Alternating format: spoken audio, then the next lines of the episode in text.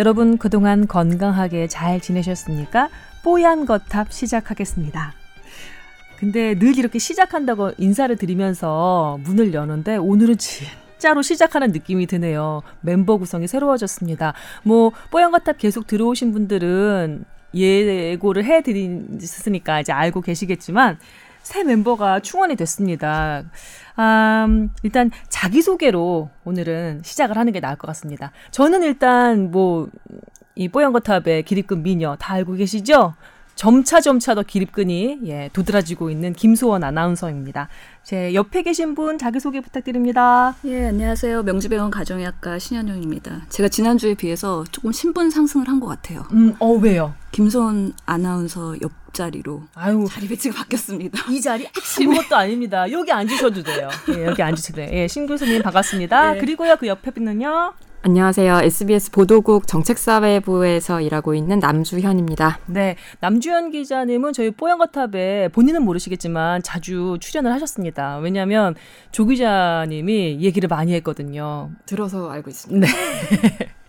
어, 많은 활약 부탁드립니다. 예, 그리고 아 이분은 제가 소개할까요? 네, 네, 그러시죠. 저 뽀얀 거탑에서 식음료와 얼굴을 담당하고 있는 임채선이라고 합니다. 네, 임 원장님 반갑습니다. 잘 오셨습니다. 자, 이렇게 네 사람이 이제 뽀얀 거탑 2기 시즌 2를 시작을 하는 겁니다. 어, 제가 이분들이 지금 처음 본 분도 계시고 그래서 어, 서로서로 이제 인사를 나누려고 하는 걸 제가 극구 말렸습니다. 왜냐면 그 생생한 낯섦, 그 생생한 어색함, 음? 있잖아요. 그런 걸 그대로 우리 청취자분들께 전달해 드리기 위해서 얘기도 못 하겠어요. 인사도 못 하겠습니다. 자, 서로서로 아이스 브레이킹 첫인상이 어땠어요? 참. 일단 그거부터 한번 들어봅시다. 우선 사실 남주현 기자님 있잖아요. 네. 어떻게 보면 저랑 참 이름이 친숙해요. 음? 아들 이름이 주연이에요. 그러니까 뭐 주연이라고 부르기도 좀 그렇고요, 그죠? 네, 남 기자님. 그 다음에 남 기자님이 남 기자라고 하니까 뭔가 좀 뭐 이 기자 남 기자 뭐 이런 거 있잖아요. 음, 그렇다고 남기남 뭐 이런 느낌 예. 호칭으로 직책을 부르기도 조금 애매하고 주연이라고 하기에도 조금 애매하고 남기자님, 남기자님. 남 기자님 네. 그냥 편하게 남 기자님이라고 할게요. 식사도 너무 남기셔서 빼주시고요. 그냥 그냥 편하게 남기자? 예, 편하게 불러주세요. 남기자는 식사할 때 많이 남기나요? 선배 제가 진짜 초등학교 때 이후로 이런 제 성을 갖고 이 놀리는 것도 아니고 언어 휴일도 아니고 처음입니다. 예. 아, 전 재밌었어요. 그, 괜찮아요. 아, 감사합니다. 우리 하이파이브 한번 하죠. 예, 좋습니다. 네, 신 교수님이랑. 예. 저의 장점이에요. 잘 웃어줘요. 아, 너무 다행이다. 예. 남 기자는 많이 긴장했죠? 여기 들어오기 아우, 전에. 저 일요일부터 잠도 잘 못 잤어요. 진짜. 아니, 근데 카메라 앞에 마이크 잡고 서는 사람인데, 이거는 팟캐스트 방송이고 아주 자유롭게 편하게 하는 방송인데도 그렇게 떨렸어요? 긴장이 좀 되던가요? 아, 근데 사실 카메라 앞에 서는 것도 아직도 편치가 않고요. 제가 14년을 했는데도 음, 그건 아직도 주연아, 떨리고요. 네가 14년이냐 벌써? 좀, 좀 많이 됐습니다. 난 뭐야 그러면? 예, 근데요. 근데 하물며 아무리 뭐 얼굴이 나오진 않아도 음. 여긴 저희가 거의 한 시간 동안 뭐 제가 다 담당하는 건 아니고 분량이 한 5분의 1만 해도 참 감사한 일이겠지만 어쨌든 제가 얼마나 공부했는지 평소에 얼마나 이런 이슈들 팔로우하고 있는지 그 미천이 다 드러나는 거잖아요. 빙고. 그래서 진짜 긴장하고 네. 공부를 한다고 했는데 음. 머릿속에 정리가 안 되네요. 일단 많이 들여는 놨죠. 예, 지식과 정보를. 그런데 내가 하나 더 얘기해 줄게. 정말로 위경련 일어날 만한 얘기를 하나 해드릴게요. 이 뽀얀거탑이 의료, 보건, 약학계 관계자들이 그렇게 많이 들으시더라고요. 그래서 더 걱정이 다, 큽니다. 예, 취재처들이잖아요. 그러니까 제가 여기서 좀 말도 안 되는 에비던스 없는 이야기 잘못했다가는 음. 진짜 나중에 취재하다 만나면 혼날 수도 있어요. 아 진짜 그런 거 되게 아- 되게 좀 중요하게 생각하시는 분들 많잖아요. 근거 없이 이야기하거나 제대로 취재하지 않은 내용 음. 보도하거나 그런 거에 대해서 굉장히 민감하신 분들이기 때문에 좀 많이 걱정은 되는데요. 혹시 제가 또 잘못 이야기하더라도 음, 말씀 주시고 나중에라도 음. 말씀 주시면은 수정할 수도 있고 또 여기 신 교수님이나 임 원장님께서 좀 지적해 주실 수도 있으니까 그럼요. 네. 예. 든든하게 생각하고 열려 있는. 자세 벌써 좋잖아요. 잘못됐으면 잘못됐다고 하면 되죠. 잘못을 할 양반이 아니에요. 우리 남 기자는. 아니 아니요. 전 제가 조동찬 선배한테 너무 많이 깨지면서 일을 해서 맷집은 좀 되는데요. 그래도 또 이렇게 막 너무 막 때리지 마시고 예 좋게 좋게 말씀해 주시면 수정하겠습니다. 본인의 사정은 여튼 그렇고요. 그리고 여기 임 원장님이랑 신 교수님은 이제 뵀잖아요. 네네. 어, 구면이신가요? 그렇진 않죠. 아니요. 신 교수님하고는 통화한 적은 있고요. 예전에 음. 의협 대변인 시절에. 근데 실물로 뵙는 건 처음이고요. 네. 그리고 임 원장님은 제가 뭐 조 선배한테도 얘기를 조금 들은 적도 있고 또 음. 팟캐스트에서 워낙 워낙 많이 들어서 네. 잘 아는 분 같아요. 음. 저 저번 주인가 조 기자가 이제 술에 취해서 한 11시쯤 전화가 왔어요. 음. 급한 일 있다고 오라는 거예요. 네. 술에 취한 상태더라고요. 음. 갔더니 이제 부탁이 있다는 거예요. 너한테 세 사람을 맡겨놓고 가겠다. 음. 남주현 기자. 음. 어. 얼마나 못 믿었으면. 그 다음에 몇 명의 이제 어, 핵심적인 인물을 얘기를 하면서 네. 이 사람들을 꼭 너한테 맡겨놓고 갈 테니 나 없는 동안에 잘 부탁한다. 이게 못 믿어온 사람을 부탁할 만한 그런 사람이 아니에요. 조 기자가 얼마나 깐깐한 양반인데 내가 가장 신뢰하는 후배니까 여기에 자기 대신 심고 가는 거겠죠. 음, 그런 것 같아요. 음, 네, 저는 그- 그, 런 인상이었는데 그러길 바라는데 다른 대안이 없어요, 사실은. 여러, 여러분께서는 댓글로 반응해 주시면 되겠습니다. 네, 그리고 우리 신 교수님 어때요? 두 번째 이제 함께 하시는데 오늘 또 SBS 한 바퀴 돌고 왔습니다. 어, 이건 무슨 말씀이세요? 아직 이 동네 목동이 익숙하지가 않아가지고요. 일방 통행이 어렵죠 여기. 아, 이봉통에 예, 아직 방송 초보인 게 네. 맞습니다. 방송 녹음 시작이 뭐 몇 시까지인데 갑자기 일방 통행 때문에 잘못 들어가서 저 갑자기 뭐 인천 갔다 오고 막 이러시는 경우도 있어요. 예, 잘못하면 저기 맞은편에 C 모 방송국으로 네. 들어갈 뻔했습니다. 예, 여기 SBS입니다. 예, CBS 아니고요. SBS입니다. 자, 이렇게 저희가 진용이 새로 이제 꾸려졌습니다. 음, 서로 합을 이제 맞춰 가야 되잖아요. 어, 좀 어떻게 느낌이 잘 될 것 같으신가요? 저는 이제 여성분들이기 때문에 음. 이제 좀 약간 젠틀하게 저는 이제 할 것 같아요. 예전에 동, 조 기자가 있을 때는 왜 머뭇머뭇거리세요? 막 던지고 막 이렇게 말도 할 수 있었는데 이제는 네. 조금 젠틀하게 어, 약간 저도 이미지 변신을 그냥 나랑 같이 그냥 네. 약간 다 놓고 내려놓고 그냥 하면 그래요? 안 될까요? 그럴까요? 예. 예. 에, 저, 약간 팟캐스트 방송이 이 아무리 뽀얀거탑이 어, 의료계, 보건계 이슈를 정확하게 에, 여러 가지 이렇게 건드려 드리는, 다루어 드리는 그런 어, 공신력 있는 팟캐스트이긴 하지만 그래도 팟캐스트 기본 가락이라는 게 있습니다. 아, 우리 B급 정서 유지해 줘야 되거든요. 제가 어디 가서 이런 식으로 방송하는 사람이 아니에요. 아시잖아요. 우리 교수님도 아시고 우리 원장님도 아시고 기자도 알죠. 남 기자도 알죠. 제가 그런 식으로 하는 여기서는 주책 지수가 진짜 천장까지 뚫겠어. 내가 딱 1회만 이렇게 해드립니다. 알아서 하시는 거예요. 이 다음부터는 네, 너무 사설이 길었는데 뭐라 그러시겠다.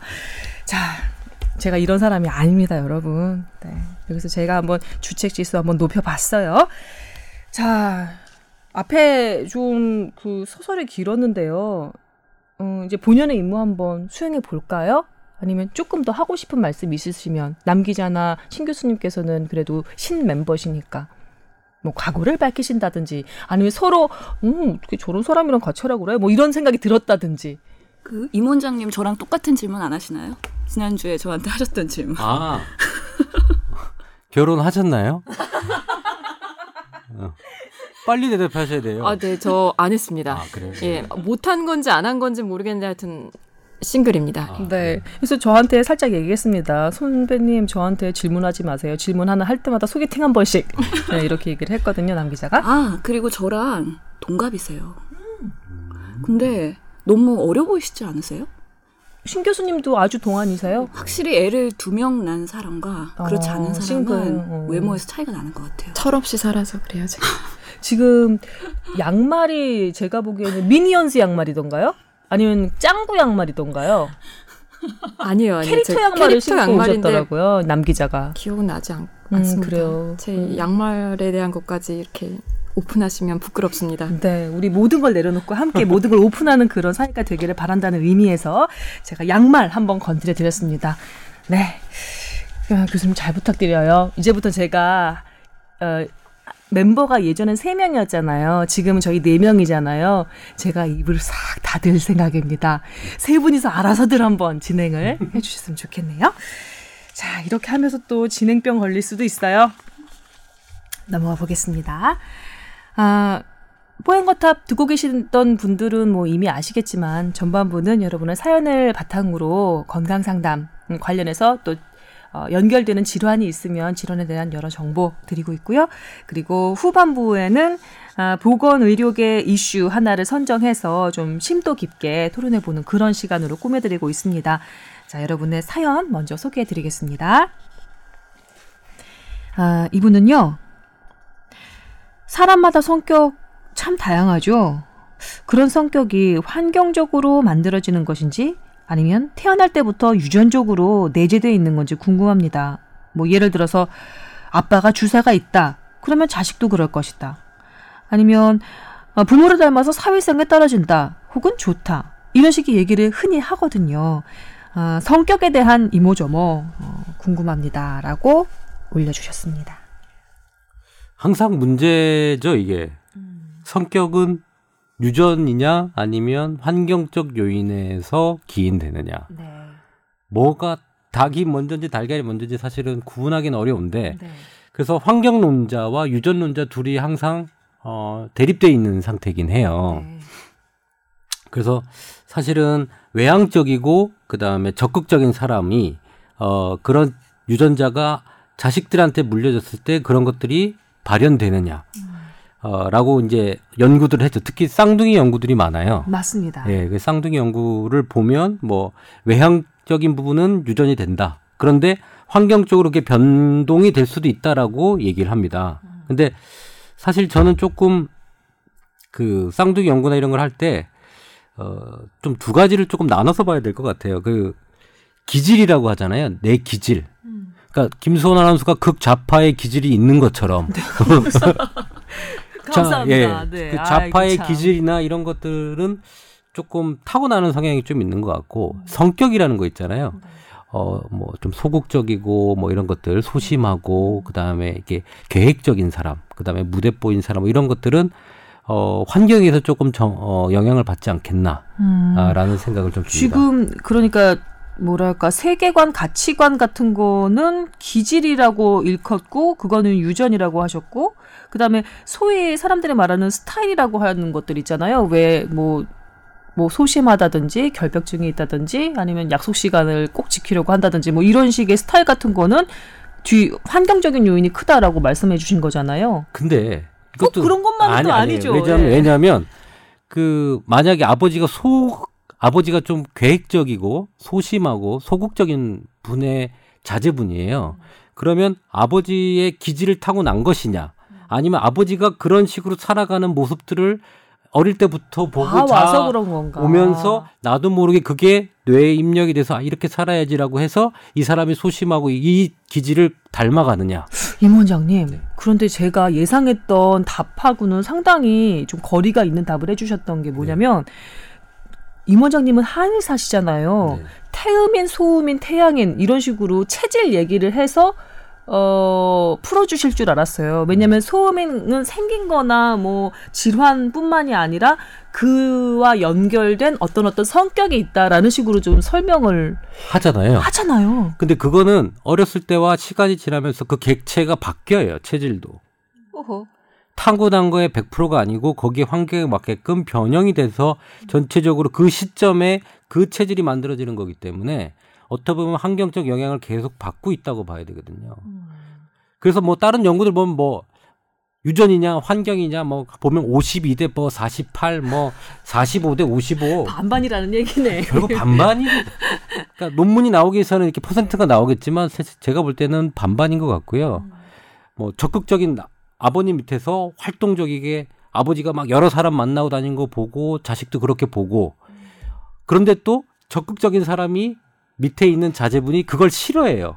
그러면서 내가 정신적으로 스트레스를 받거나 이러면 그 반대로도 가거든요. 그렇죠. 그러니까 그걸 꼭 따라가는 것도 아니에요. 부모님 성향을 따라가는 것도 아니고 그게 스트레스를 개인적으로 넘어가게 되면 또 반대급부로 그걸 경멸할 수도 있거든요. 음. 그러니까 이 환경이 어떤 영향을 미칠지는 그 사람의 개인적인 내재적 성향, 내재적 그릇에 따라서도 또 달라질 수도 있거든요. 그래서 음. 저는 이거는 이런 걸 따지지 마시고 따지는 것 자체가 괜히 머리 아파요. 어. 그냥 따지지 않았으면 좋겠어요. 다 영향을 주니 음. 좋은 유전자의 배필을 만나고 음. 그리고 좋은 철학과 좋은 행동 방식을 전달해서 음. 그 사람들이 자제분들이 좋은 어 기질과 어떤 성격을 가지는 게 맞지 않나. 네. 뭐가 답이 있다고 얘기를 하면 또 확 우리 스타일상 또 쏠려가니까 저는 남 기자님이나 신 교수님은 어떻게 생각하시나요? 워낙에 여러 연구들이 있고 뭐 일란성, 이란성, 쌍둥이 연구들이 있잖아요. 그런데 아직까지의 정답은 없는 것 같고요. 말씀하신 대로 반반인 것 같습니다. 그래서 우리가 보통은 유전, 환경, 복합적 상호작용이라고 얘기를 하거든요. 그래서 여러 가지 유전 연구나 그런 것들이 환경적인 요소랑 어떤 영향을 미치는지에 대해서 많이 진행이 되고 있는 걸로 알고 있어요. 그래서 같은 DNA를 가진 일란성 쌍둥이더라도 여러 가지 다양한 환경에 노출될 때 그 DNA가 어떤 식으로 발현하느냐 그 차이가 있을 수 있다는 거죠. 생각해보면 저도 성격이 자라면서 많이 변했거든요. 옛날에는 정말 소극적이고 그랬었는데 어느 순간부터 되게 외향적으로 바뀌었는데 그거는 환경적인 영향이 되게 컸던 것 같아요. 중학교 때까지는 모범생으로서 열심히 공부를 하고 그러다가 고등학교 이상부터는 다양한 환경에 노출이 되다 보니까 그런 성격들이 외향적으로 변하게 되더라고요. 어떤 연구를 보면은 그래서 일부 여러 가지 그런 성향에 대해서 유전 영향을 많이 받는 거 그리고 환경의 영향을 많이 받는 거 이런 것들이 좀 나누어져 있다고 얘기를 하기도 하는데요. 보면은 어 인지 능력, 경쟁력이나 창의력, 이해력, 계획성, 자제력 이런 것들은 좀 더 유전적인 영향을 받는다. 또 감성적이거나 정서적인 항모, 뭐 외향성이나 이런 감정 기복 이런 것들은 환경적 영향을 많이 받는다. 그런 얘기들도 있는데요. 저도 결론은 임 원장님이랑 똑같습니다. 그런 거에 크게 연연하지 말고 좋은 환경에 노출돼서 좋은 그런 유전자를 발현할 수 있도록 우리가 조금 더 노력을 해야 되지 않을까. 네. 이 사연의 문제점이 하나 있어요. 네. 뭐냐면 이제 엄마가 보통 그렇겠죠. 아들한테 아이고 너는 아빠 닮아서 왜 이렇게 게으르고 봐 아빠 닮아서 뭐 바람을 피는 거 다 네 아빠 닮았다 이렇게 하는 거라고 지금 이렇게 사연을 보낸 거잖아요. 이 사연의 가장 문제점은 이렇게 남 핑계를 대는 어머니의 문제입니다 이게. 어. 아, 그런 아빠를 만난 어머니의 이게 선택의 문제일 수도 있고요. 않을까요? 왜냐하면 예. 그 자제분의 어, 모든 철학이나 성격이나 기질이나 이런 것들은 유전적인 성향도 있겠지만 그 환경적인 것도 있고 이렇게 자꾸 남 남을 탓하는 어, 뭐 때문에 너가 이렇고 뭐 이렇게 자꾸 빗대서 얘기하는 비교하는 이런 방식의 어, 나쁜 습관을 조금 제공하는 행동이거든요. 저는 이런 행동을 하는 것 자체가 조금 문제 있는 사연이라고 이거 생각해요. 그거 같아요. 내부 귀인 하느냐, 외부 귀인 하느냐도 이- 성격의 일, 일종인 거잖아요. 한 면인 거잖아요. 예. 아, 이런 것도 보고 배운 건지 아니면 엄마 아빠가 그래서 본인이 유전적으로 내부 귀인으로 외부 귀인으로 가는 건지. 음. 그것도 설왕설래가 될 것 같네요. 어. 저는 사실 뭐내 아들이 바람을 잘 펴요. 바람둥이에요.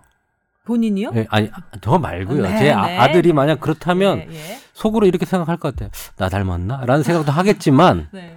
어, 얘가 인기가 많구나. 뭐 이렇게 좀 내부적인 형태로 좀 봐줄 것 같아요. 음. 외부적으로 그렇게 누가 교육을 시킨 건 아니잖아요. 어, 그러니까 사실 어, 얘 성향이 그렇구나라고 좀 내부적인 포, 포커스를 좀 맞춰서 그냥 그렇게 생각하고 긍정적으로 좀 봐주려고 할 것 같아요. 네. 네. 남 기자님 뭐 얹으실 내용 없으신가요? 다 말씀해 주셔서 제가 뭐 추가할 거라기보다 그런 얘기를 들은 적이 있거든요. 그 디스크 같은 것도 우리가 알고 있는 것보다 유전적인 요인이 굉장히 크다.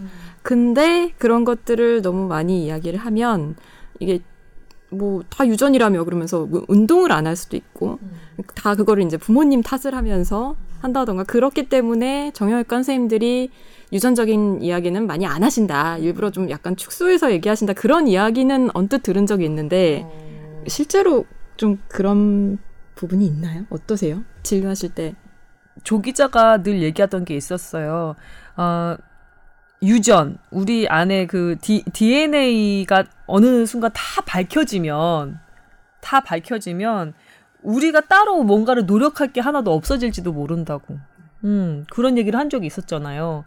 정말 유, 디, 그 유전자의 세계는 깊고도 넓어서 맞아요. 나중에 이게는 뭐 때문에 이 병이 걸렸을 것이다라고 막 수년간 연구를 했는데 나중에 유전자 그 연구 결과 그런 유전자가 DNA 뭐가 있는 거예요. 무슨 뭐 어떤 뭐 노화 속도도 뭐 어디에 따라 달라지고 어떤 질환도 어떤 유전자 안에 다 들어가 있고 이런 식으로 약간 허탈해지는 경우가 또 생긴다 그런 얘기 들은 적이 있거든요. 우리 성격을 얘기할 때 뭐 한의학에는 사상 체질 관련된 게 있고 어, 현대 이야기에는 혈액형도 있겠죠, 좀? 그죠? 근데 혈액형 아이 그건 아니에요. 아, 잘, 그러니까, 어, 아이 그건 아, 저 아니에요. 들어봐요. 진짜. 그러니까 어. 의학적으로 하는 거는 이제 뇌 전달물, 신경 전달 물질에 대한 종류가 있어요. 그, 뭐, 우리 세로토닌 계통이 나오면 네. 적극적이고, 뭐, 콜린 계통이 나오면 뭐, 그래서 그 뇌 유전, 유전자 중에 그런 뇌신경 전달 물질 유전자가 이렇게 있잖아요. 네. 그런 전달 물질 옆에 혈액형을 결정해준 유전자 옆에 어, 성격을 담당하는 그런 뇌 신- 신경 전달 물질이 분비되는 유전자가 근처에 있어요. 희한하게. 호호. 그렇기 때문에 이 혈액형 유전자의 변형이 근처에 오면 요것도 변형이 오는 그런 것들이 있기 때문에 그래서 성격이 혈액형별로 어 약간 다르다라고 유전 그, 그 분석을 하는 정신과 의사들은 얘기를 하지요. 근데 제가 뭐 어느 어느 혈액형은 위암에 걸릴 위험이 더 크다 뭐 그런 논문들 많이 나와 있잖아요. 그래서 제가 한번 보도를 했는데 그런 거 보도하면 정말 빗발치죠. 욕 많이 먹어요. 근데 빗발칩니다. 분명히 그거는 어쨌든 논문으로 나온 거고 다 충분히 연구를 해서 근거를 갖고 하신 것임에도 불구하고 아 많이들 싫어하시더라고요. 정리를 하자면 아직 주류 의학에는 들어오지 못했다. 근데 조선배랑 그런 얘기 많이 했어요. 나중에 그 다 밝혀지면 어, 언젠가는 정말 혈액형과 성격의 그것도 밝혀질 수 있다. 아직은 언노운이다. 예, 없다고 할 수는 없지 않느냐. 그런 얘기는 사실 많이 했어요, 저희끼리. 그렇군요. 저는 심리학과를 나왔거든요. 혈액형 가지고 성격 따지는 거 정말 극도로 심리학과 그 출신들한테 물어보세요. 극도로 혹시 무슨 형이세요? 네, 전 AB형입니다. 아, 저도 AB형입니다. 아, 그래요? 저도 AB형인데. 아, 이게 웬일이지? 임 원장님. 이제 형 말씀하셔야 되는데 무슨 형인지. 전 A형이에요. 아, 그래요? 어, 마- 많이 고생스럽게 예상이 됩니다. 그, 이걸 왜, 왜. 고생스러우실 건가? 그 A형, 그 성격별로 좀 말씀드릴게요. A형의 사랑은 성냥불이에요. 음. 자기는 온몸을 불태우는데 옆에 사람이 볼 때는 에게 이게 불이야? 라고 생각을 해요. 음. 그러니까 소극적인 거죠. 자기는 온몸을 불태우지만 남들 볼 때는 뭐야 저게? 라고 생각하는 거고. 음. B형의 사랑은 산불입니다. 지도 타고 주위까지 다 태워요. 네, 네, 예, 네. 네. 그리고요. O형의 사랑은 석유 난로래요. 사랑의 불길의 강약을 조절한대요. 쥐가? 예, 자, 예. 조절할 수 있대요. 어, 음. 그렇죠. 이제 AB형은 AB형 남았어요. 음. 예. 알 수가 없대요. 그게 음. 넘어가겠습니다. 자, 이 그 성격 관련한 얘기는 우리들의 첫 이야기로 적정했던 것 같습니다. 음, 음 나름대로 이렇게 그 좀 딱딱한 그런 정보보다는 약간 좀 말랑말랑하게 성격 얘기로 우리들의 첫 항해를 시작한 것을 예, 기쁘게 생각합니다. 자. 재밌게 들어주셨으면 좋겠고요. 그리고 다음 사연으로 넘어가겠습니다. 어, 선배. 음. 넘어가기 전에 음. 하나 말씀드리고 싶은 게 있는데 네. 지난번에 제가 또 공부를 열심히 했죠. 오. 그래서 사연을 봤는데 그 다들 보셨을 것 같은데 고양이에 대해서 사연 주신 거 보셨나요 혹시? 지난번에 고양이 주제로 한번 하셨잖아요. 제가 없을 때. 동물보호. 예, 동, 어, 동물보험 하시면서 고양이 이야기를 했는데 거기 고양이 평균 수명을 좀 말씀을 잘못 하셨나 봐요. 그래서 그래갖고 약간 좀 많이 섭섭해 하시는 것 같아서 그걸 그거라도 좀 정정을 해드리면 어떨까 해서 어, 좋아요. 예. 예. 그래서 찾아봤더니 고양이 평균 연령이 15년이라고 하더라고요. 근데 그때 10년이라고 10년이라고 말씀하셨었대요. 그때 10년, 15년 이렇게 얘기하지 않았나요? 음. 저도 그 크게 제가 알고 있던 상식에서 벗어나지 않아서 그냥 넘어갔었는데. 그때 10년이라고 하셨 같다고 그분은 쓰신 것 같아요. 그래서 그리고 또 보니까 종별로 굉장히 다양해서 그 조선배가 키운다는 러시안 블루는 15년에서 20년까지도 산대요. 음, 장수고요. 네, 꽤, 꽤 장수하는 편에 속하더라고요. 그래서 그리고 길고양이 같은 경우는 재수명을 다 못 산다고 2년에서 하더라고요. 5년 이- 정도. 예. 예. 그래서 그거는 말씀을 드리는 것이 좋을 것 같아서 네, 끼어들었습니다. 끼어들었습니다. 예, 그런 식으로 치고 들어오시는 거 정말 환영합니다. 깜짝 너무 어색하게, 놀랐어요. 너무 어색하게 치고 들어갔어요. 네, 저희는 저희에게는 편집이라는 게 있으니까요. 네, 그리고 전혀 어색하지 않았어요. 음, 이분은요. 어, 저도 갑자기 할 말이 있는데 어, 그래 좋습니다. 이런 식으로 치고 들어와 주세요. 당황스럽죠 그러면. 아니 괜찮아요. 아, 그 당황 한번 해보라고 그냥 해본 겁니다. 네, 원래대로 해주시면 됩니다. 참 개구쟁이. 네, 신 교수님 어떻게 치고 들어오실랍니까? 아, 준비하고 있습니다. 네, 언제든 환영하겠습니다. 자, 다음 사연으로 넘어가겠습니다. 이분은요.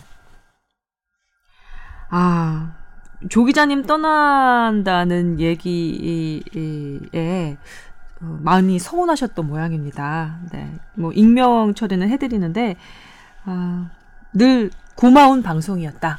또 이렇게 평가해 주셨습니다. 계속해서 애청해 주시면 더 좋을 것 같네요. 37세 여성 그리고 미혼 아, 대한민국 살아가는 많은 사람들이 그렇듯 매일 쫓기는 바쁜 일상. 예. 운동은 몇 년 전까지는 뭐 피트니스 했었고 어, 지금은 타바타 운동. 음, 제가 아, 아주 오래 전에 한번 이 뽀얀 거탑 통해서 소개해드린 적이 있었던 단시간 안에 어, 지방을 많이 연소시키는 맨손 체조인데 이 타바타 운동 일주일에 세 번 정도 꾸준히 하고 계신 분이랍니다.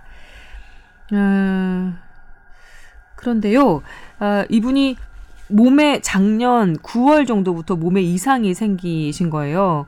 아, 약간 그 팔이 좀 저려가지고 어 약간 우- 움직이지 않는 정도로 이렇게 좀 불편해지고 그다음에 어 근전도 검사 끝에 뭐 전혀 이상 없다 정상 판정 받았는데요. 그 뒤로도 뭔가 이렇게 개운해지지는 않으신 모양입니다. 또 오, 올해 늦봄에는 눈 밑 떨림 증상이 보름 넘게 계속해서 이어진 겁니다. 뭐 신경과 내원에서 어, 좀 알아보고 그랬지만 뭐 이것도 역시 별다른 그런 처방을 해주지는 않으셨대요. 뭐 카페인 끊고 바나나 섭취하고 일주일 뒤 내원하다 이 정도로만 이게 넘어가신 모양입니다. 음. 항상 몸을 혹사하고 있다는 죄책감을 가지고 있는데 그래서 더 민감한지도 모르겠다 이렇게 해주셨고요. 하나가 더 있었던가? 손목이 안 올라간 거. 그러니까 리스트 드랍이 손목이 마비가 온 것도 있었어요. 네, 다리가 저린다고. 네. 예. 예, 다리가 가끔씩 저려서 어, 많이 불편할 정도라고 하셨네요. 네. 이분 같은 경우는 어, 자기 몸 상태에 대해서 아주 예민하게 체크를 하시는 분인 것 같고요. 그리고 건강을 위해서 본인 스스로 이것저것 노력을 많이 하시는 분인가 봅니다. 근데 이 중에 제 시선을 잡아끈 건 바로 이 눈밑 떨림 증상이었는데요. 제가 이것 때문에 요즘 고생을 하고 있거든요. 시임할 때는 카메라에 제 얼굴이 잡히면 모니터에 왼쪽 눈 아래가 이렇게 팍 떨리는 게 요즘에는 해상도도 좋으니까 모니터들도 좋으니까 보일 정도로 그렇게 떨리더라고요. 그래서 이 눈밑 떨림 증상도 제 눈길을 잡아 끌었어요. 우선 이분이 한의원에 가셔야 될 것 같은 느낌. 그러니까 딱히 어디가 나쁘다라고 병원에서 진, 진단을 이렇게 확실하게 받으신 건 아닌데 늘 뭔가 이렇게 좀 이렇게 걸리는 거예요. 미진한 느낌, 좀 부담스러운 느낌, 몸에 있, 있으신 거죠.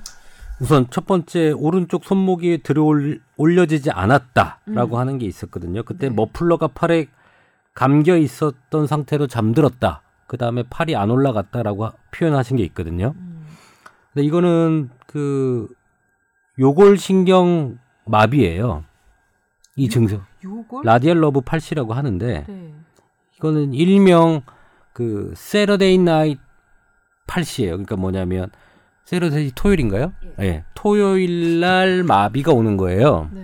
팔베개를 해주고 잤을 때, 음. 팔베개를 해고 잤을 때 이쪽에 요골 신경이 눌려서 손목이 뚝 떨어지는 거거든요. 음. 이분이 머플러가 팔에 감겨서 눌렸을 수도 있고 자는 자세가 이상하게 어 피곤해 항상 이 타바타 운동을 하셨으니까 너무 피곤했을 것 같고 이때 남자가 있었는지 팔백을 해줬는지 아니면 자기가 자기 팔을 눌러서 잤는지 모르겠지만 근데 머플러를 하고 잠이 든다는 게 사실 이게 잘 그려지지는 않지만 얼마나 피곤했으면 머플러를 하고 잠들었겠어요. 네, 이분 하여튼간 열심히 예. 사시는 분이긴 해요. 아마 그렇게 해서 신경 마비가 있었는데 아마 이건 풀린 것 같고요. 그 다음에 이렇게 신경을 많이 쓰고 일을 많이 하다 보니까 이제 뭐 이런 신경 증상, 눈 떨림 증상하고 두통하고 졸림 증상이 계속 심하게 나타났던 것 같아요. 그 다음에 이런 근육 문제, 신경 문제는 보통 같이 오기 때문에 다리 저리고 하는 문제도 좀 같이 나타나는 그것 같이 같아요. 와요 네. 증상들이. 그래서 이건 내과적인 문제인 것 같아요. 제가 볼때이 근골격계 아까 요골신경 눌린 거야 근골격계 문제지만 이 나머지 문제는 이거는 내과적으로 몸 상태가 안 좋아지면서 오는 재반 사항이라고 생각이 됩니다. 사실 운동 많이 하면 이렇게 수분이나 네. 전해질 부- 그 소비가 많아지거든요. 네. 근데 먹는 거는 닭가슴살 위주로 몸매 유지를 위해서 먹고 음. 들어가는 거와 인풋 아웃풋이 우선 안 맞는 것 같다는 느낌이 확 들었습니다. 이분은 운동뿐만이 아니라 일상 자체가 너무 바쁘세요. 강의, 뭐 운동, 그다음에 어, 지방 출장이 지방 많죠. 예, 출장도 많으시고 너무 열심히 사시는 분이어서 그러니까 저희 가정의학과에 이런 분들 많이 오시거든요. 그럴 것 같아요. 예. 과 자체. 눈 떨린다고 오시고 어 뭔가 검사하기도 조금 예 그런 분들이 많이 오시는데요. 눈 떨림 증상은 워낙에 요즘에 방송에서 마그네슘 얘기를 많이 해갖고 음, 이분도 막 바나나 섭취하라고 그러셨다는데요 병원에서. 마그네슘을 많이 드시면서 오는데 그래도 해결이 안 된다고 오시더라고요. 혹시 김소원 아나운서님은 그 어떠세요? 많이 피로하시거나 스트레스를 최근에 많이 받으시나요? 뭐 그러 저는 딱히 그냥 내가 스트레스를 받나 잘 모르겠는데요. 이 안검 경련이라는 증상이거든요. 그래서 이 원인이 다양하게 있습니다. 근데 대부분 이렇게 반복적으로 안검 경련이 오면 내가 뭔가 뇌나 신경에 문제가 있을까 하면서 많이 겁이 나죠. 걱정하시면서 네. 오시거든요. 예. 그래서 뭐 MRI 찍어야 되나요? 어떻게 해야 되나요? 음. 많이 물어보는데 가장 흔한 원, 원인들 카페인, 카페인이에요. 수면 장애, 그리고 스트레스. 요 세 개가 가장 흔하게 많이 발생하는 것들이거든요. 카페인, 수면 장애, 스트레스. 이분은 37세 미혼이신데 정말 열심히 사시는 분인 것 같아요. 보면은 11시간 동안 서서 강의를 하시고 나머지 이틀은 또 여러 가지 뭐 녹화나 원고 집필 그러니까 충분한 수면을 취하시도 못하고 계시는 분이에요. 사실 카페인 두 잔이 그렇게 하루에 과용량은 아니긴 한데 이건 아메리카노 사람마다. 그렇죠. 사람마다 이거는 어느 정도의 그게 다르기 때문에 어, 카페인 두 잔이 그렇게 많지는 않지만 이분들은 식사가 불규칙하고 생활 습관이 불규칙한 거죠. 그렇기 때문에 불규칙한 생활 습관, 스트레스, 그리고 수면 장애, 피로 이런 것들이 원인이 되었을 거라고 생각이 들고요. 그래서 아마 병원에서 여러 가지 검사를 했지만 특별한 게 없으니까 카페인을 끊고 바나나 섭취하시고 이런 처방을 받았던 것 같아요. 그래서 가장 먼저 해야 되는 거는 생활 습관 교정이긴 하거든요. 그리고 이게 저도 느끼지만 30대 후반이 돼가면서 아 예전만 하지 않구나라는 생각을 많이 해요. 교수님 질문. 이분이 이제 생활이 너무 그 뭐랄까 좀 팍 뭐라 그러지? 너무 너무 팍팍하잖아요. 일도 많고 예, 예. 예 그다음에 어그 서울 지방 왔다 갔다 하는 일정도 많으시고 그렇죠. 예. 육체적으로도 그런데 피곤하고. 이제 30대 한 중후반 넘어가면서 본인 건강도 이제 슬슬 챙겨야 된다는 생각이 드셨던지 타바타 운동이면 상당히 이게 강도가 있는 순식간에 확 몸 온도를 높이는 땀 쫙 나는 그런 운동이거든요. 이제 그 운동을 이제 계속 하시는 거예요. 저도 저도 사실 30대에는 운동 안 했어요. 근데 40대 넘어가고 난 다음에 이게 예- 옛날만큼 그렇게 몸이 그 거뜬하다는 느낌이 안 드니까 아 이거 운동을 해- 해야 되는 때가 오긴 왔나 보다 하면서 운동을 시작했거든요. 근데 운동을 할 때 몸이 좋아지는 것도 있긴 하지만 한편으로는 너무 소진되는 느낌도 들더라고요. 오히려 건강을 좀 해치나라는 느낌이 들 때도 있거든요. 지금 혹시 이분 그런 상태 아닐까요? 이분은 타바타 운동을 일주일에 세 번 한다고 했는데 얼마나 하시는지는 잘 모르겠어요. 아마 시간은. 15분, 20분 정도 하실 거예요. 하루에. 예. 그래서 본인이 하루에 과도한 그런 피로와 음. 그런 스트레스가 있는데도 불구하고 또 남은 시간에 그렇게 또 네, 네, 우리 네. 신체에 음. 너무 혹살할 정도로 과도한 그런 강도의 운동을 한다면 그거는 조금 수위를 조절해야 될 것 같다는 그럼 생각이 운동하지 들고요. 말까요? 아니요, 운동도 여러 가지 그레이드가 있습니다. 그래서 저강도, 중강도, 중증 이런 것들이 있는데 네. 그 수위를 본인한테 맞춰야 될 것 같고요. 우선은 저희는 얘기할 때는 항상 가벼운 운동으로 시작을 하라고 하거든요. 그러면 이런 식으로 일상이 너무나 좀 빠듯하게 이어지는 분한테는 저강도 운동. 그렇죠. 어, 저강도 운동이라면 어떤 것들이요? 산책 그리고 약간의 빠른 걸음 그것부터 시작을 하셔야 되고요. 근데 이분은 여러 가지 그런 무리한 생활을 3년 동안 하니까 몸에서 신호가 오는 거거든요. 우리 몸에는 항상 이렇게 항상성 그리고 뭔가 무리를 하면 그거에 대해서 균형을 유지하기 위해서 뭔가 보상적으로 그런 반응을 유지하려는 그런 것들이 있는데 너무 오랫동안 그런 피로와 누적이 되기 때문에 여러 가지 사인들이 나타나는 것 같아요. 피곤해서 몸이 안 좋아지니까 건강해지려고 운동을 하는데 그게 오히려 더 몸에 무리를 예. 주는 느- 그런 상황. 운동뿐만 아니라 식사가 균형적으로 잘 되고 있는지, 아, 그. 규칙적으로 되는지, 어, 어. 그리고 적정 수면은 정말 중요한 것 같거든요. 수면, 수면. 예. 어. 제가 경험적으로는 정말 수면이 부족한 분들은 면역력도 같이 떨어져요. 음. 예. 그런 부분에 있어서는 충분한 수면을 평일에 어 어려우시면은 주말이라도 보충을 하셔야 되는데 이런 것들이 잘 되고 있는지 아니면 정신적인 스트레스는 없으신지 아마 긴장도 많이 하신다는 것 같아요. 이런 것들을 좀 완화하기 위해서 스스로에게 좀 더 그런 릴렉스할 수 있는 환경을 줘야 되지 않을까. 일상이. 빠듯한 분들이 저강도 운동만으로도 건강을 챙길 수 있을까요? 우선은 피로를 해결하고 그 다음에 운동을 해야 된다고 생각해요. 순서가 있구나. 기본적인 컨디션이 안 되는 상황에서 무리하게 운동하는 것 자체는 오히려 악영향을 삐- 미칠 수도 있다고 생각을 하거든요. 네. 예. 알겠죠, 남 기자? 네. 어. 딱제 얘기 같아요. 그러니까. 약간 근데 문제가 저도 신 교수님 말씀 막 이러고 듣고 있었는데 이분 속사정이 어떠실지는 또 모르겠어요. 이런 일들을 조금 접어두고 쉴 수 있는 상황일까? 아닐 수도 있을 것 같거든요. 그래서 저도 일단 운동이라도 좀 줄이시고 쉬시고 좀 어떻게 체력을 보강하여 일을 꾸준히 계속할 수 있는 환경을 좀 만드셔야 되는 게 아닌가 싶네요. 제 생각엔요. 이분 틀림 이 타바타가 실내 운동이거든요. 예, 일정. 일정을 다 끝내고 난 다음에 아마 자기 전에 하려고 아마 하셨을 거예요. 그때밖에 시간이 안 남아서. 근데 밤에 이렇게 심장이 막 뛰는 이렇게 땀내는 운동을 하잖아요. 잠이 쉽게 안 들잖아요. 그렇지 않나요? 이게 좀 차분해지고 온도도 내려 그러니까 체온도 좀 내려가고 그래야 잠이 오는 건데 잠자기 전에 어 시간 어떻게 12시까지 한 30분밖에 안 남았어. 그럼 20분 동안 타바타 운동해야지. 땀 쫙 내고 뜨거운 물로 샤워 쫙 하고 누우면 잠 안 와요. 아니 왜냐면 예. 제 경험이라서 그래요. 알아요. 그래서 이분 같은 경우는 예, 우리 교수님도 그렇고 또 예, 임 원장님도 그렇고 일단 아, 운동 강도부터 살짝 낮춰 보는 것으로 하는 게 어떨까요? 예, 내 몸에 휴식을 먼저 주시고 정신적으로도 신체적으로 이완을 좀 하시는 게 중요할 것 같습니다. 그렇습니다. 쉬어라. 음, 네. 이번 그만해라. 어. 다 그만둬라. 우선. 그만해. 예, 예. 그러다 큰일 나. 네, 네. 살살 사부작 사부작 예, 지내시기를 바라겠습니다. 자, 여러분의 뽀얀 거탑 예, 함께 하고 있습니다. 이제 아, 오늘의 주제로 넘어가겠습니다.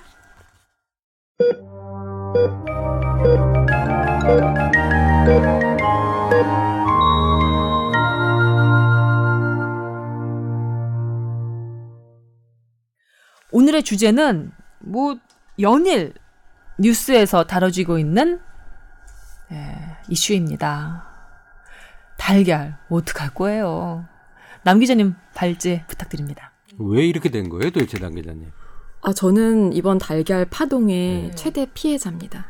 일 엄청 많아졌죠. 아, 일이 많아진 거야. 뭐, 일이야 늘 하는 거니까 괜찮은데요. 이게 처음 불거진 게 지난주 월요일 밤이었어요. 월요일 밤 11시 44분에 농식품부가 보도자료를 뿌렸는데, 그날 제가 마침 야근을 하고 있었습니다. 그 다음 날이 광복절 휴일이었습니다. 네. 보통 그래도 이 휴일 전날 야근이면 조금 조용한 밤을 보내고, 음, 조금 조금 한가한 야근이 되길 기대하는 마음으로 야근을 하고 있었는데 이게 딱 터지면서 정말 밤을 꼴딱 샜어요. 근데 저는 다른 것보다 아, 뭐뭐 쉰 두 개 농가에서 여덟 가지 성분 나왔다 이런 건 이미 너무 다들 잘 네. 아실 거고요. 다른 것보다 그날 그날 밤에 이제 밤새 뭐 농식품부와 식약처와 통화를 하는데 저희가 아침 뉴스에 소개를 할 때 아침 뉴스 기사를 쓸 때 이 농장에서 나온 달걀은 드시지 말라던가 뭔가 정보를 드려야 되잖아요. 이미 이미 기사가 다 떴고 음. 소비자들 불안해서 뭐 인터넷 검색해 보니까 이거 어떤 거 달걀 먹어야 되냐 말아야 되냐 우리 집 달걀 이거 어떡하냐 막 난리가 났는데 음. 공개를 할 수가 없다는 거예요. 어이? 이게 그래서 결국은 15일 오후 늦게나 공개가 됐어요. 아, 하루를 시- 넘겼네. 어, 24시간까지는 아니고요. 거의 하루 가까이 돼서 그랬죠. 음. 그러니까 식약처는 이건 농식품부 소관이다. 농식품부는 식약처에 문의해라. 그러면서 서로 계속 이걸 뭐 주거니 받거니 하면서 저희가 취재가 안 되는 상황인 거예요. 어. 메리스랑 완전 오버랩돼요. 네, 맞아요. 완전 오버랩됩니다. 초기에 딱 똑같아요. 어.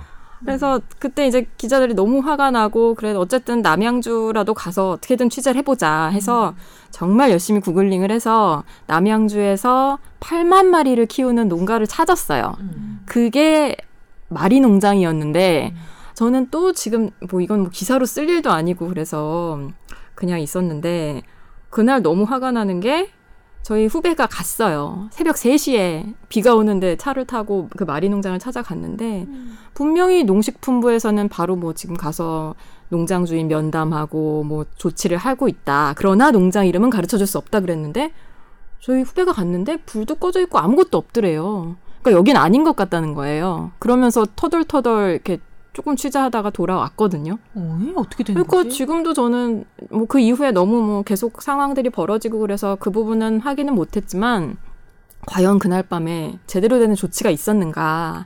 농식품부 식약처가 이걸 정말 무게감을 갖고 봤는지 다뤘는지조차 좀 의심이 들고요. 어허. 네, 어쨌든 제가 이렇게 그럼 어떻게 했어야 되는데? 그 마리 농장에 어떻게 했어야 되는데? 저희는 저도 뭐 이런 경우는 처음이라 정확히는 모르겠으나 저희는 그런 걸 생각을 했거든요. 일단 가서 그 달걀이 유통되면 안 되잖아요. 그 안에 뭐 몇, 몇, 8만 마리를 키우고 있다고 하니 최소 뭐 수천 개에서 뭐 저장돼 있는 게 몇만 알일 수도 있는데 그렇죠? 일단 가서 면담을 하고 어. 달걀을 뭐 수거를 한다던가 폐기를 한다던가 그런 그런 영상을 담을 수 있지 않을까? 일단 그게 가장 좀 일단 방송 기자니까 저희는 그렇죠. 그리고 그 농장의 정보 문제도 다루 이게 오픈을 할지 말지는 굉장히 고민은 됐겠지만 그 음. 정보는 어떻게든 저희가 취재를 해서 알려주겠지. 예, 담아야 음. 한다고 생각을 했고 음. 근데 아무것도 안 된 거예요 그날 밤에 아무리 밤 상황이었다고 하더라도 그래서 어쨌든 저는 이번에 이 식약처와 농식품부의 조치는 뭐 지금까지도 계속 뭐 질타 당하고 있긴 한데요. 네. 정말 문제가 많다는 생각을 하고 있고요. 음. 지금 또 문제가 되고 있는 게 뭐 이게 실제로 업로드 되는 거는 아마 목요일인 걸로 알고 있는데 일단 화요일 시점에서 지금 달걀의 안전성에 대한 논란이 계속되고 있잖아요. 어제 식약처가 발표를 했는데 네. 월요일에 식약처가 발표를 했는데 일단 환경보건학회라는 전문가 단체에서 이 만성 독성에 대한 거는 식약처가 너무 간과했다. 그리고 의사협회도 지난주에 뭐 하루 평균 두 개 정도 먹는 것은 안전하다. 근데 이거는 그 급성 독성에 관한 거고 이렇게 하, 적은 양이라도 매일 오랫동안 먹으면 누적될 수 있으니 위험하다고 단서를 달았거든요. 의사협회에서는. 음. 근데 어제 식약처는 뭐라고 했죠? 뭐 어, 이유식을 할 때부터 70이 돼서까지 매일매일 두 개 먹어도 아무 문제 없다. 안전하다. 그렇게 발표를 했어요. 음. 그래서 이제 그 부분 그 만성 독성에 대한 게 지금 첨예하게 대립을 하고 있는데 일단 저는 제가 지금 뭐 식약처와 농식품부에 대해서 앞에 말씀드린 것처럼 그들의 조치와 이런 성급한 발표에 대해서는 불만이 많지만 어쨌든 그 메시지는 좀 저는 들- 개인적으로 어떻게 이해를 했냐. 그러니까 괜찮으니까 드세요. 이거라기보다 괜찮으니까 지금까지 드셨어도 너무 불안은 불안해하지 마십, 마세요. 이런 메시지로 저는 받아들였거든요. 근데 일단 두 분은 어떻게 예, 김성원 선배도 그렇고 음. 어떻게 생각을 하시는지 달걀을 정말 먹어도 될까 그 부분에 대해서 어떤 답을 주실지 제가 이번 달걀 이슈, 살충제 달걀 이슈를 어, 접하면서 들었던 첫 번째 생각은 이거예요. 이제까지 우리 먹어왔다. 갑자기 쓴 게 아니잖아요. 이런 공장식 막 한 12단 높게 쌓여서 A4 용지 하나 정도 되는 케이지에 닭 막 넣어서 그냥 꼼죽달싹 못하게 사육한 그 산란 개에서 나온 달걀을 먹어온 게 한두 해가 아니잖아요. 예. 어쩌다가 유럽에서 이게 살충제 달걀이 이슈가 되면서 우리도 이렇게 좀 불거진 거긴 한데 그 전까지는 유럽도 그렇고 사실 우리도 그렇고 다 먹어오지 않았을까? 아 그러니까 앞으로 에, 살충제 달걀을 먹지 않 살충제 달걀 섭취를 안 하기 위해서 여러 가지 뭐 축산 쪽도 그렇고 그다음에 이 식약처나 그 이런 정부 관련한 음, 그 조치도 그렇고 그런 조치가 잘 시행이 돼서 앞으로 안 먹게 되면은 가장 좋은 건데 지금까지 먹어온 거를 이거를 어쩌냐 뭐 이런 생각은 들었어요. 그거는 뭐 당연하죠. 예, 그래서 불안감은 불안하긴 하지만 이것 때문에 엄청나게 호들갑을 떨 일은 아니구나. 내가 다 금방 죽을 것처럼. 음, 이 일이 어떻게 잘 처리가 돼서 가장 바람직한 방향으로 어, 앞으로 전개가 되는지를 계속 눈 뜨고 이렇게 주시를 하면 가장 좋을 것 같고 그, 그런 느낌이었거든요. 안 그러셨나요? 어떡하지? 난 이제 죽나? 뭐 이런 생각은 안 하지 않으셨어요? 죽는 걱정은 안 했지만 사실은 음. 근데 달- 이유식에 넣고 막 매일매일 먹고 이런 건 사실 걱정은 그런 말을 하죠. 하는 거는 사실은 완전히 이 소비자 입장에서는 벗어난 이야기예요. 자기 자식이나 이런 사람들한테 음. 미량이지만 나쁜 성분이 들어간 걸 먹이고 싶은 사람이 누가 있겠어요? 없죠, 당연히. 근데 그거를 매일 먹어도 상관없고 평생 먹어도 상관없다. 너나 먹어라는 생각밖에 사실 안 들었어요. 네가 너나 먹어라. 아, 그 발표를 들었을 때? 네. 음, 음, 음. 너나 먹어라.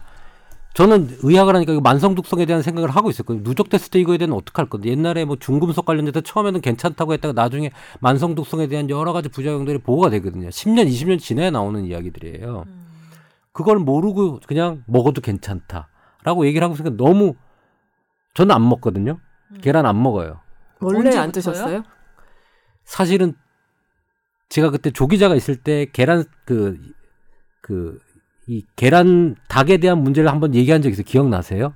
조그만 닭장에 두 마리가 들어가서 산란을 높이기 위해서 인공적으로 불을 네. 그러니까 해서 낳고 제가 닭발을 써야 되고 그니까 한의학적으로 닭의 핵심 기능은 뭐냐면 불이에요. 그러니까 그 한약은 약간 형상화돼 있잖아요. 이 동물의 핵심적인 기능을 하고 있는 건 세 가지라고 보거든요. 불이 쪼을 수 있는 힘, 그 다음에 모래랑 이런 걸 먹어도 어, 해결해낼 수 있는 닭똥집 있잖아요. 음, 근위. 이 근위, 그 다음에 닭발, 음. 발로 파고 튀어다니고 하는 그 힘이 이제 거기 모여 있어서 약재로 그런 세 가지를 쓰- 쓸 수가 있는데 네. 그래서 저희가 한약 뭐 재배단지를 운영하고 한약을 하다 보니까 닭발이 필요한 거예요. 튼튼한 아주 건강한 닭발을 사기 위해서 양계장을 가봤는데 가봤는데. 이 케이지에서 있는 걸 보고 닭발을 보니까 썩어 있어요. 어, 안 움직이잖아요. 네. 그러니까는 그게 다 얇아져 있고 우리가 먹는 그런 닭발 도톰한 어그 우리 그 콜라겐이 들어간 두툼한 닭발이 아닌 다 썩어 있고 말라 있고 어 그냥 알만 계속 생산하는 닭을 보고 이건 아니다라고 해서 직접 닭을 천 마리를 키웠거든요. 닭발을 위해- 위해서. 쓰기 위해서 음. 개내금하고 약을 쓰기 위해서 키운 거랑 직접 잡은 거랑은 모든 게 다 틀립니다. 어. 그래서 그거에 대해서 한번 우리가 조 기자랑 얘기를 한 적이 있어요. 이런 걸 먹으면 안 된다. 그리고 거기서 나온 직접 계란을 직접 봤는데 차원이 틀립니다. 일반 계란의 그 노, 노른자를 딱 깨잖아요. 네. 그러면 얼마나 탄력이 높은지 그 게- 노란 계란자가 거의 반 타원형으로 솟아 있어요. 음. 퍼진 그 노란 노른자가 아니라 음, 뻥긋하게 올라와 있습니다. 음, 거의 반구처럼. 네, 반구 정도 돼 있다고 보시면 돼요. 그리고 계란 점성이 높아서 흰자가 퍼지는 게 아니라 쫙 모여서 조그매져요. 음, 그리고 고소한 맛이 더 나고, 음. 어. 이제 그런 계란과 닭을 먹어야 되는데 사실 어, 그 이후로 조기자랑 저는 그걸 알아요. 어, 아 저렇게 키우고 있는 닭과 계란은 좋지가 않다는 걸 알고 있어서 사실 계란은 저는 잘 안 먹었거든요. 이번 사태에서도 사실 그런 얘기를 듣고 너나 먹어라. 속 마음은 솔직히 그랬습니다. 아, 근데 이게 정말 달걀로 뭐 프라이던 찐달걀이든 훈제 계란이든 달걀이든 그렇게 먹는 거 말고도 아이스크림, 과자, 빵.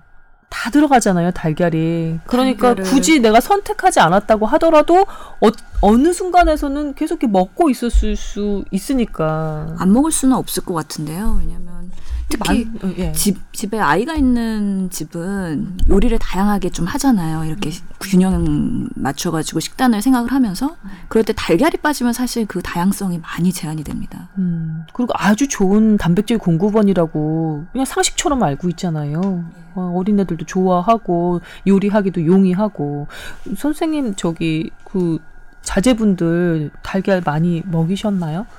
저는 이 사건이 터지고 나서는 우선은 달걀은 자제를 하고 있는 상황이거든요. 그래서 장을 볼 때 달걀을 구매를 안 했는데 또 저희 집에 누군가가 사왔더라고요. 그리고 어제 누구겠어요? 나 좋은 가정적인 남편?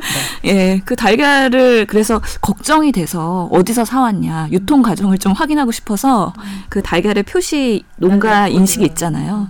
그 코드를 오늘 아침에 좀 확인을 해봤는데 네. 그 기계로 찍다 보니까 이게 인식이 명확하게 안 되는 거예요. 그래서 사진을 보여드리고 싶은데 이게 몇 잔지 덧잔지 감별이 안 돼요. 예. 그래서 이게 제가 한글을 잘 읽긴 하는데 계란에 있는 그 인식은 어 읽기도 힘들고 그게 식약처 요즘에 홈페이지 들어가면 곧바로 나오죠. 클릭하면 들어갈 네. 수 있잖아요 리스트가 네, 네. 그래서 매칭하기가 또 어려운 거예요. 음. 그래서 아 뭐, 이게 조금 저희 집에는 두 살 여섯 살 아기가 있다 보니까 그렇죠. 딱 많이 먹을 때네. 예. 그죠? 더더욱이 신중하게 되고 사실 항상 의협에서도 있을 때 우리가 얘기했던 거는 보건 그리고 환경 위생 이런 것들은 건강에 그리고 생명에 직결되는 부분이기 때문에 항상 보수적으로 접근하자 그런 음, 프레임으로 계속 얘기를 했었거든요. 그 때문에 아직까지는 뭔가 이런 시스템이나 대응이 신뢰하기는 좀 어려운 상황이지 않을까. 제가 가장 걱정되는 건 이런 공장식 그 축산 있잖아요. 공장식 산란계 농장을 어, 계속하는 한 이 진드기 문제는 없앨 수가 없잖아요. 닭 진드기 문제는 그러면 어떻게 이 진드기를 없애? 살충제가 없으면? 그래서 지금 계속 대안으로 나오는 게 그 TV 통해서 많이 보셨겠지만 동물복지농장이라고 해서 음, 방사에서 키우는 풀어놓어서. 예 예. 어. 근데 또 이번에 동물복지농장은 아닌데 방사에서 키웠던 그 경북의 농장이죠. 거기에선 네. DDT가 검출이 됐잖아요. 그러니까요. 거기 이제 살충제는 아니지만 네. 그 DDT가 어디서 왔느냐에 대해서는 아직도 좀 뭐 설왕설래가 있긴 하지만 하지만 그 모래에서 왔다는 그게 과수원이었대요. 네, 네, 예전에 네. 그 땅이. 그래서 과수원에 예전에는 DDT 그냥 살충제로 많이 썼었거든요. 수십 년 전에. 그때 뿌렸던 DDT 성분이 땅에 계속해서 남아 있다가 그 땅에 풀어놓은 그 농장의 닭들이 모래 목욕을 하면서 그 모래에 묻어있던 DDT가 흡수된 체내로 것으로. 흡수가 예. 돼서 달걀에 그렇게 DDT가 검출이 됐다는 분석도 있더라고요. 그렇죠. 그래서 이제 일단 방사형 달걀이라고 해도 믿을 수 있느냐. 그리고 그 동물복지농장 달걀이 요즘에 엄청나게 팔리고 있다는데 비용이 비싸잖아요. 그래서 그 비용을 뭐 지금이야 워낙 달걀 이슈가 핫하니까 뭐 많이들 선택을 하시는데 과연 그 비용을 우리가 부담할 준비가 돼 있느냐. 그 부분도 좀 문제가 될 것 같아요. 그리고 그 모든 농가들이 다 그렇게 바꿀 수 있느냐 그것도 현실적으로 가능한지 그러면 언제든지 재발할 수 있는 문제라는 거 아니에요? 지금 살충제 달걀 문제는? 근데 그 DDT 그런 거 땅에 있다가 계속 잔, 잔류돼 있다가 결국 몸으로 와서 체내에 가고 사람으로 가- 그게 어- 빠진다고 장담할 수 있어요? 저는 그렇게 땅에서 왔다고 하더라도 그럼 땅은 계속 왜 그게 잔류되고 있고 그게 또 옮겨져서 또 사람 몸으로 옮겨지는데 그거는 계속 잔류 안 하고 어 인체 남아 있으면 어떻게 하나라는 걱정을 하게 되거든요. 당연히 걱정이 되죠. 하나 더 붙여볼까요? 여기에 설상가상으로 네. 닭이 목욕한 그, 그 모래 목욕한 그 땅에 DDT가 있었잖아요. 있었다고 지금 분석이 나오고 있잖아요. 추정이 예. 되자, 되잖아요. 그러면 다른 농작물들 정말 땅에 뿌리 박고 사는 저기 키, 키우는 뭐 배추니 어 무슨 뭐뭐 옥수수니 이, 이런 그 그- 거기다가 실제로 농약을 치기도 하니까 음, 그건 또 괜찮을까라는 생각도 들지 않아요? 저희 부친이 참 건강하시고 정정하세요. 음. 모든 것 본인이 다 직접 지어서 먹습니다. 못 믿는데요. 행복하시죠, 그분은. 정말 부- 부럽긴 한데 그 저는 그렇게 모든 걸 내 자 자 뭐라 그러지? 아이고 아이고 내가 키워서 먹을 자신은 없네요. 이번 사건을 계기로 하여튼간 살, 살충제 사용에 대해서 전반적으로 점검이 필요할 것 같고요. 사실 농가에서도 이게 어떤 살충제인지 정말 위해성이 있는지 잘 모르고 그냥 옆 농장에서 이거 하면은 진드기가 없어진대더라 해가지고 가져갔고 또 뿌리시고 그러는 경우들이 있었다고 보도를 봤거든요. 예를 들어서 뭐 비펜트린이 효과 없으면 피브로니로 바꾸고 이런 식으로 뭔가 지금 현재 사용 실태에 대해서 전반적으로 단지 계란만 보는 게 아니라 살충 제가 어떻게 사용되고 있는지도 점검을 해야 될 것 같고요. 계란뿐만 아니라 뭐 오리알이나 메추리알 얘기도 나오고 그 외에 다른 동물들의 사육 과정 이런 것도 좀 더 어, 신중하게 점검을 해야 될 것 같다는 생각이 들어요. 저는 케이지 사육 보면서 정말 마음이 아- 안타까웠던. 게 그, 예, 닭의 입장에서 보면 얼마나 괴롭고 우울하고 인생이 허무하겠어요? 기생입니다. 개생이겠죠. 인생이 아니라 개생이겠지. 그러면서 참 옥자라는 영화가 생각나더라고요. 그래서 우리가 뭐 지난 회에도 동물보험에 얘기했지만 그런 동물권 이런 것들도 한번 생각을 해봐야 되지 않을까 하는 네, 계기가 정말 됐습니다. 걱정인 게 사실 계란만큼 만만한 단백질 공급원이 없어요. 그렇지 않나요? 아까 네. 임 원장님께서. 자기 자녀한테 그런 달걀 먹이고 싶은 부모가 어디 있겠냐고 하셨잖아요. 음. 아, 갑자기 생각나서 했는데 오늘 아침에 저 아버지랑 얘기를 하고 있는데 저희 집에 그 한살님 문제 그 DDT 달걀이 세 알이 남은 거예요. 근데 그거를 제 25개월 된 조카도 먹었고요. 그래서 속은 되게 상한데 근데 그 좋은 또- 달걀이라고 일부러 사서 먹는 거죠. 생협 달걀이니까. 아, 저희 집 바, 바로 앞에 있어서 그냥 사 어. 먹었는데 저희 아버지가 그냥 먹으래요. 세 알밖에 안 되는데 뭐 그거를 반품을 하고 그러냐고. 음. 그래서 갑자기 저희 아버지가 떠오르며 어, 아버지 나는- 융통성 있으시네. 나는 주워온 딸인가. 여기서 단백질 공급원 달걀 말고도요 두부, 음. 콩, 생선 음. 그리고 육류 이런 것들 대안이 있습니다. 너무 걱정하지 마세요. 네, 그렇긴 한데 또 두부 하면 GMO 콩 생각이 나고 GMO가 문제가 되는 게 유전자 변형에서 주- 문제가 됐다기보다는 그 유전자 변형한 콩만 빼놓고 나머지 잡초는 다 싹다 죽일 만큼 센 제초제에도 살아남는 콩으로 만들어서 그 콩에 제초제 성분이 다 들어있는데 그걸 음? 엄청나게 센 제초제 성분이 들어있는데 그 콩으로 만든 두부라고 그래서 저 GMO 콩 먹지 말자는 그 시민단체들이 얘기하는 게 그 바로 그거잖아요. 그래서 갑자기 두부 얘기로 정말 가나? 선배 그 두부까지 그렇게 말씀하시면 우리가 사 먹을 수 있는 게 없어요. 네. 진짜. 아는 게 병인 것 같기도 하고요. 네. 그래서 아, 아는 게 병인 것 같아요. 사실 저는 이번에 그 살충제를 왜 뿌리는지 저는 그 진드기 때문에 뿌린다는 걸 이제 알게 됐어요. 근데 사실 그때 닭 키울 때 음. 너무 싫었던 게 1년 내내 계란 반찬이 나와요. 예. 네. 그 닭도 맨날 나오고 그래서 너무 싫었는데 그때 이렇게 닭에 모이도 줘보고 이제 시골 가면 그 우리는 한약재가 있으니까 한약재도 먹으라고 주면 다 먹어요. 한약재 이제 끓이고 남은 것도 주고 뭐 겨도 주고 뭐 이렇게 막 주고 막 사료도 주고 하면 열심히 먹는데 먹고 나서 걔네들이 하는 일은 딱 하나예요. 흙에 몸을 비비는 거 있잖아요. 음. 발로 땅을 파가지고 몸 비비는 일을 얘네 뭐 하나 이렇게 봤는데 아 그 흙목욕을 해야 그 진드기가 없어지는 거죠. 아 얘네들은 할 일이 없어서 이게 그냥 놀인 줄 알았는데 네. 지들이 살기 위해서 하는 거였다는 걸 이제 알았고 기사에서 네. 봤는데 말이죠. 어, 떤 기사인지 지금 음, 떠오르진 않은데 그런 공장식 사육하던 닭들, 산란계 닭들을 어, 어떤 사정에선지 방사해서 흙바닥 위에서 키우게 된 경우가 있었대요. 근데 이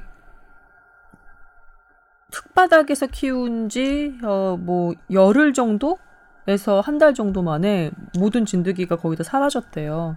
약을 탁, 특별히 치지 않았는데, 살충제를 음. 치지 않았는데도 단지 흙바닥에 닭들을 풀어놨다는 이유만으로 자기네들이 알아서 모래 목욕을 해서 진드기를 다 떨어낸 거죠.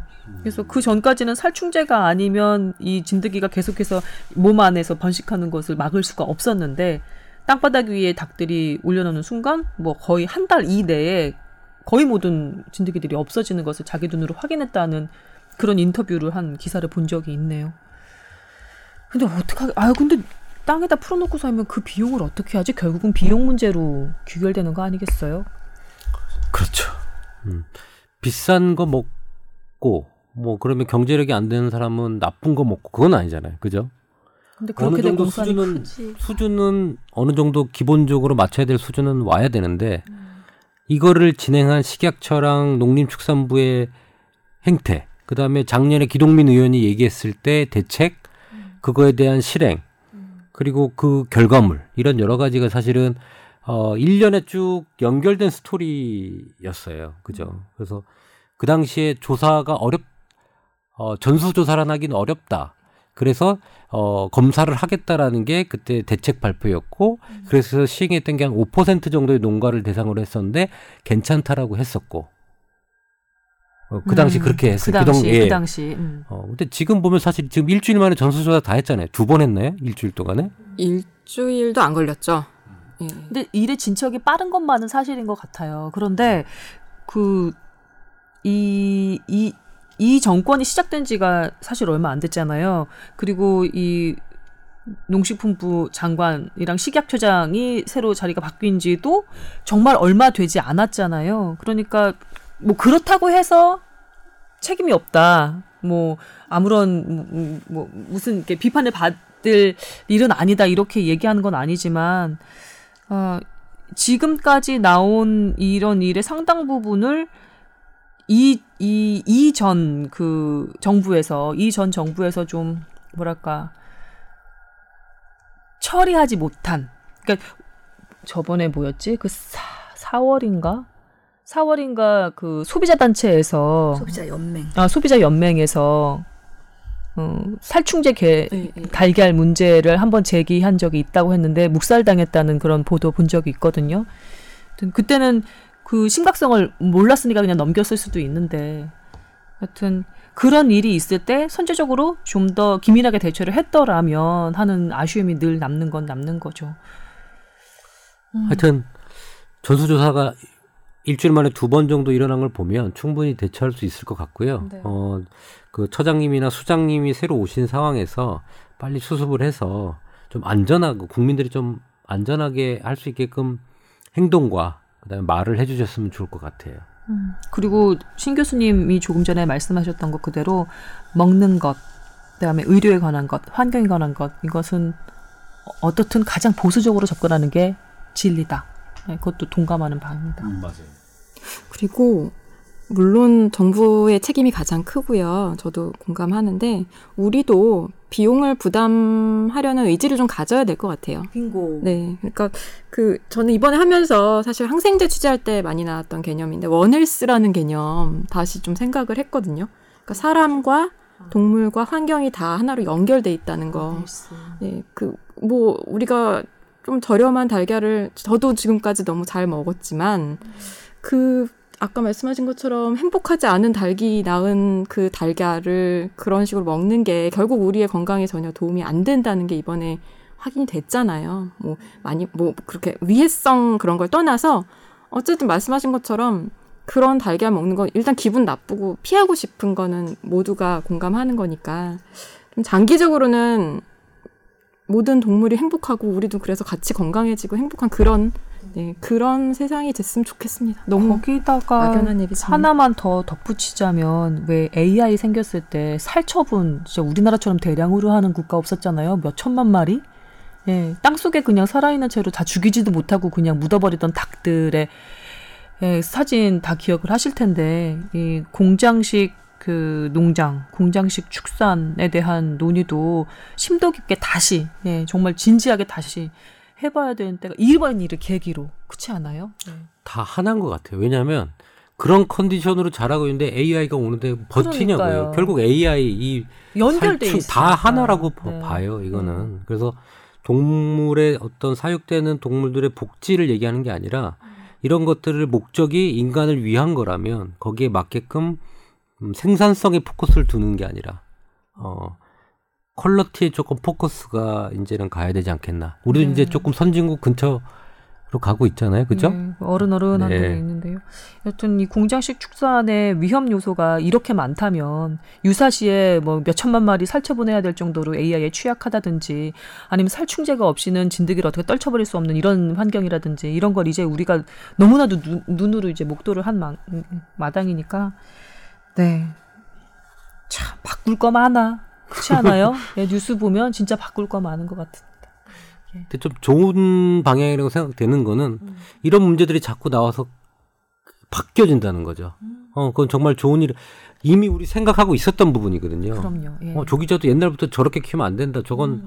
안 된다라고 생각했던 게 이게 수면에 정부가 발표를 하고 음. 대처를 하기 시작했다는 건 뭔가 한 단계 업그레이드 됐다는 생각이 들어서 네. 박수는 치고 싶습니다. 예. 예. 그리고 다 비용을 어느 정도 지불할 의사가 전반적으로 이렇게 그 사, 사회적인 합의로 진행이 되어가는 것 같아서 그 역시 다행인 것 같습니다.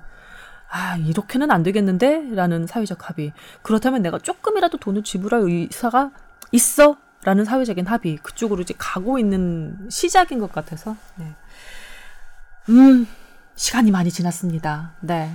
여러분, 어, 우리 4인 체제로 새롭게 시작한 뽀얀거탑 어떻게 들으셨는지 모르겠습니다. 예. 저희, 어, 칭찬 기다리고 있습니다. 예, 저희 맘 약하게, 예, 자꾸 어떤 뭐 비난, 비판 이런 거 지금 당분간은 좀 제가 예, 사양하고요. 예, 칭찬 기다리고 있습니다. 네, 댓글에 많이 많이 아나콘다 잘될것 남겨주세요. 같은데 아나콘다가. 아, 그렇습니까? 네, 예, 네. 아나콘다. 다시 한번, 예, 예, 잠깐 광고 말씀드리고요. 아나운서들의 익명 팟캐스트 아나콘다 광고 말씀드리면서 좀 엉뚱하게 끝나죠? 네, 그게 또 저희 뽀얀거탑의 매력입니다. 네. 자, 그러면 세 분 수고하셨고요. 저희는 다음 주 이 시간에 여러분 다시 한번 건강한 모습으로 찾아뵙도록 하겠습니다. 감사합니다. 감사합니다. 네. 감사합니다.